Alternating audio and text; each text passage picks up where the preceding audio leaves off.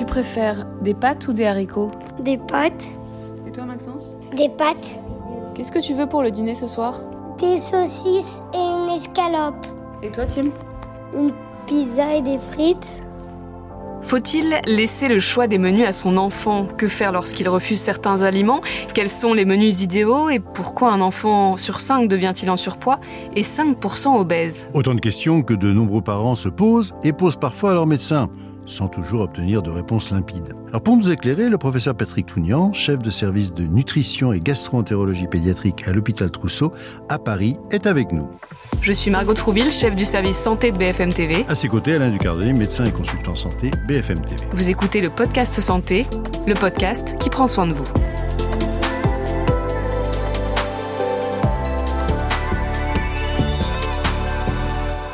Bonjour Patrick Tounian. Bonjour. Partons d'abord euh, des données chiffrées. 20% des enfants de 6 à 17 ans étaient en surpoids, dont 5,4% en situation d'obésité en 2017. La prévalence du surpoids et de l'obésité chez l'enfant et l'adolescent est élevée, mais est-ce que cela progresse? Alors elle est élevée, oui et non, parce qu'il faut savoir que la France est un des pays où il y a le moins d'enfants en surpoids et obèses. On a à peu près les chiffres, comme vous l'avez dit, de 15 à 20% dont 5 environ sont obèses. Et depuis le début du siècle, en France comme dans tous les pays industrialisés, y compris les États-Unis, le pourcentage d'enfants obèses ne croît plus. Donc il y a une stagnation. La fameuse épidémie d'obésité dont on parle beaucoup est terminée il n'y a plus d'épidémie d'obésité dans les pays industrialisés. Donc pour vous, il n'y a pas de problème? Ça dépend ce que vous appelez un problème. C'est-à-dire qu'être obèse pour un enfant, c'est un problème. Parce que c'est le regard des autres, c'est le regard qu'il porte sur lui-même, c'est le côté grossophobe. La France n'aime pas les gros et parmi les pays européens, on est l'un de ceux où les gros sont le plus mal parce qu'on a une image un peu différente.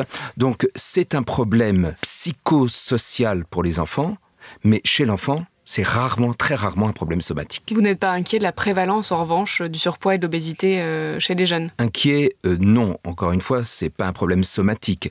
Contrairement à l'adulte, où il y a vraiment un problème somatique associé. Plus de maladies métaboliques, plus de maladies cardiovasculaires, plus de cancers chez les euh, obèses. Mais le problème est vraiment différent chez l'enfant. Il faut voir ça d'un autre œil, avec l'œil que c'est vraiment un problème psychosocio-esthétique. Je pourrais même ajouter ça. Et c'est ce dont souffrent les enfants justement, comment est-ce qu'on peut expliquer euh, ces chiffres? Est-ce qu'on dit classiquement que c'est le manque d'activité physique ou c'est l'alimentation et puis qu'il y a une part génétique? Comment vous analysez ces chiffres? Alors vous avez raison, c'est une alimentation un peu plus importante et une activité physique moindre, mais ce n'est pas la cause de l'obésité, mais les moyens. Je vais m'expliquer. N'importe quel enfant, n'importe quel adolescent ne peut pas devenir obèse. Il suffit de regarder autour de soi. Il faut avoir une prédisposition génétique. Et avec cette prédisposition génétique, ça se passe au niveau du cerveau. Hein, le centre de contrôle de la, de la satiété va les pousser à avoir un poids plus élevé que la moyenne. Et donc c'est pour ça qu'ils vont manger davantage et bouger moins. Mais il ne faut pas confondre la cause et les conséquences de la prédisposition génétique à l'obésité on est constitutionnellement, génétiquement prédisposé à l'obésité. Et donc, pour grossir, effectivement, on mange plus que les autres et on bouge moins. Le rôle de la génétique dans l'obésité de l'enfant, c'est une question qui, on le sait, suscite interrogation et controverse médicale.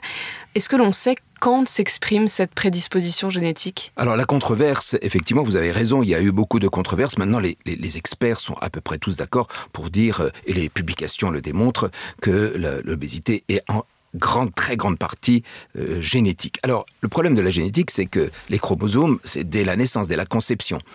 Il faut des facteurs déclenchants. Et ces facteurs déclenchants, c'est ce qu'on appelle l'épigénétique, qui va donc déclencher la prédisposition génétique. Et ça, eh bien, on ne sait pas encore tout, parce qu'il y a des enfants qui vont l'exprimer très tôt, d'autres qui vont l'exprimer à 15 ans, d'autres à l'âge adulte, d'autres jamais. Et ça, ça fait partie des mystères qu'on n'a pas encore euh, déterminés.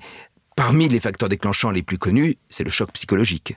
On dit souvent, les parents ont divorcé, il a eu un petit frère, il a eu euh, des sévices sexuels, et c'est pour ça qu'il est devenu obèse. C'est sûrement pas la cause. C'est le facteur déclenchant de la prédisposition génétique.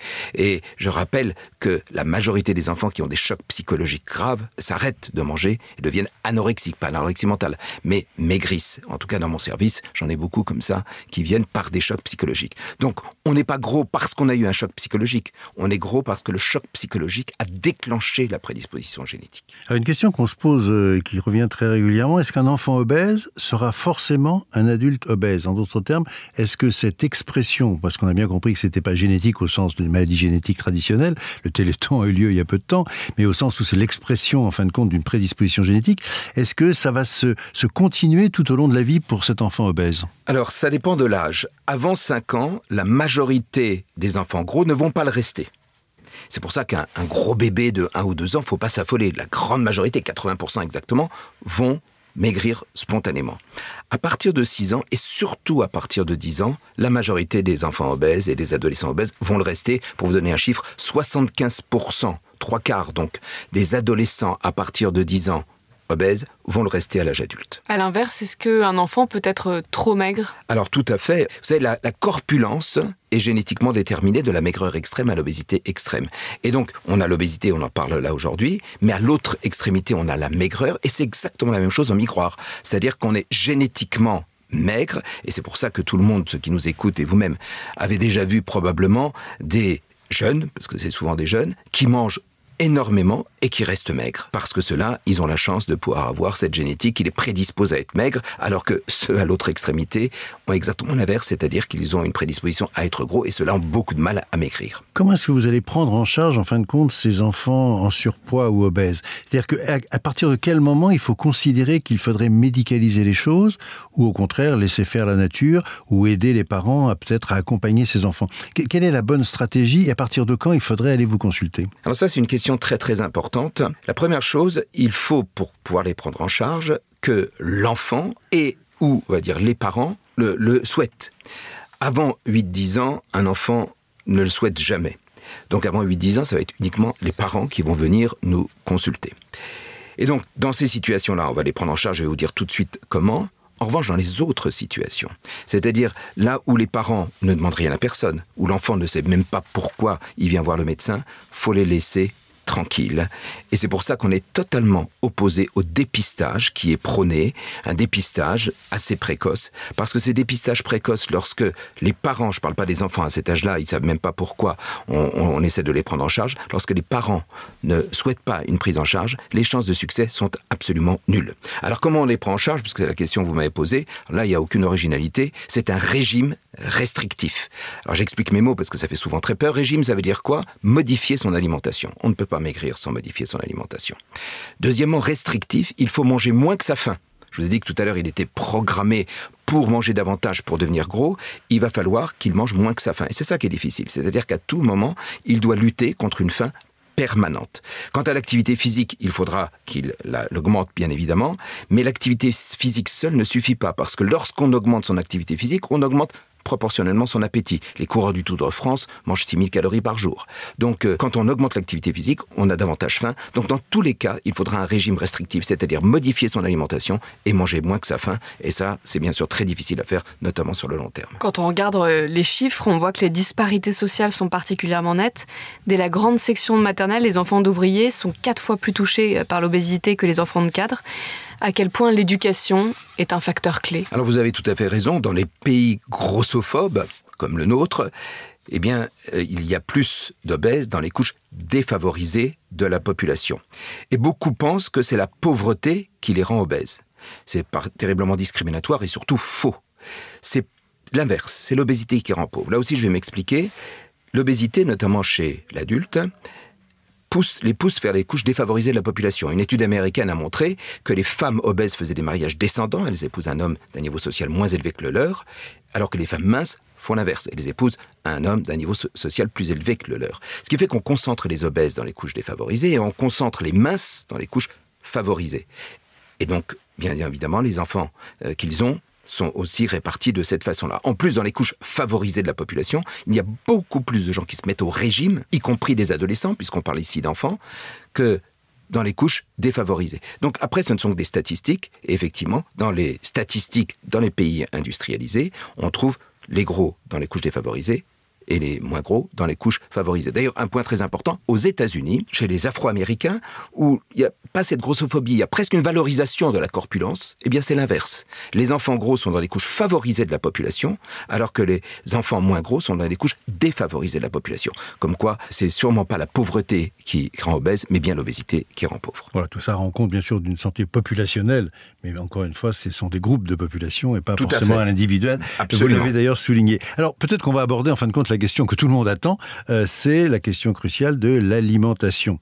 Est-ce que les bonnes habitudes, ça commence dès la grossesse de la mère et dans ses 1000 premiers jours? Alors la grossesse de la mère pour l'enfant, je ne pense pas. Par contre, pour l'enfant, oui, très tôt, mais ça dépend quelle habitude alimentaire.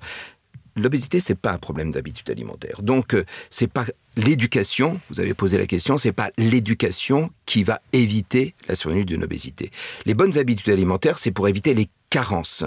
Et les recommandations chez l'enfant, elles sont très simples. C'est deux produits carnés par jour pour éviter les carences en fer, c'est 3-4 produits laitiers par jour pour éviter les carences en calcium, et du poisson une à deux fois par semaine pour un acide gras très important pour le cerveau qui est le DHA, l'acide docosahexaénoïque. xaénoïque. Quant aux fruits et légumes, eh bien c'est un ou deux fruits et légumes par jour, au moins un par jour, c'est amplement suffisant. Donc c'est ça les bonnes habitudes alimentaires. Et c'est vrai qu'il faut donc euh, les inculquer le plus tôt possible. Mais il n'y a aucun lien entre les habitudes alimentaires et l'obésité. L'obésité, encore une fois, c'est un problème constitutionnel et il faut lutter contre les ordres de son cerveau qui poussent l'individu à manger davantage pour devenir gros et c'est ça qui est difficile sinon ce serait extrêmement simple. En revanche, avec le surpoids, ça a un lien. Non plus, parce que la corpulence, c'est de la maigreur extrême à l'obésité extrême, c'est ce que je vous ai dit tout à l'heure. Donc, même les gens normaux pondéraux, s'ils veulent maigrir, et il y en a de plus en plus, ils devront faire la même chose, c'est-à-dire un régime restrictif, modifier leur alimentation pour manger moins que leur faim, et ils maigriront. Et d'ailleurs, aujourd'hui, euh, notamment en France, il y a beaucoup d'adolescents qui se trouvent gros alors qu'ils ne le sont pas sur les courbes et qui se mettent au régime pour maigrir. Je reviens à la grossesse tout à l'heure et après l'accouchement. Euh, la question est souvent posée entre l'allaitement et puis les laits infantiles industriels. Euh, si on a le choix, qu'est-ce qu'il faut mieux prendre? L'allaitement, bien sûr, les industriels essaient d'approcher le plus possible la composition du lait de mère, mais jamais n'y arriveront. Donc, euh, il n'y a pas besoin de démontrer, ça doit être une évidence, l'allaitement est ce qu'il y a de mieux pour le nourrisson. Il y a une question aussi qui a beaucoup évolué, c'est l'âge de la diversification. On en est où aujourd'hui? On en est à diversifier entre 4 et 6 mois révolus en introduisant notamment chez les enfants à risque allergique, c'est-à-dire qui ont un antécédent familial d'allergie, en introduisant l'œuf, les fruits à coque, noisettes, amandes, pistaches et euh, l'arachide entre 4 et 6 mois, ce qui est loin d'être simple. C'est pour ça que certains industriels font des poudres maintenant qui contiennent toutes les protéines d'œufs, de fruits à coque et d'arachide, ce qui est beaucoup plus simple que de donner de l'œuf, même si c'est possible, de donner de l'arachide, le beurre de cacahuète ou euh, de la noisette avec une crème à tartiner bien connue. Mais donc là, en fait, c'est ce que vous disiez tout à l'heure, il faut mieux un petit plat bien fait à la maison que des petits pots? Les parents posent souvent cette question et je réponds toujours dans leur sens. C'est-à-dire que quand ils me disent est-ce qu'il vaut mieux les petits pots? Ben, Je leur dis écoutez, les petits pots sont bien préparés, donc c'est très bien. C'est souvent des parents qui ne veulent pas faire la cuisine, qui ne peuvent pas, qui n'ont pas le temps, et donc il faut les déculpabiliser. Et l'inverse, quand, quand on, me dit euh, est-ce qu'il vaut mieux les petits pots que les... Euh, il vaut mieux l'alimentation artisanale que les petits pots, je les félicite en disant c'est très bien de faire des bons petits plats à, à, son enfant. Franchement, il y a des avantages et des inconvénients pour les deux et je leur donnerai match nul. Vous avez parlé aussi d'une notion très importante quand on est parent qui est celle de la culpabilité.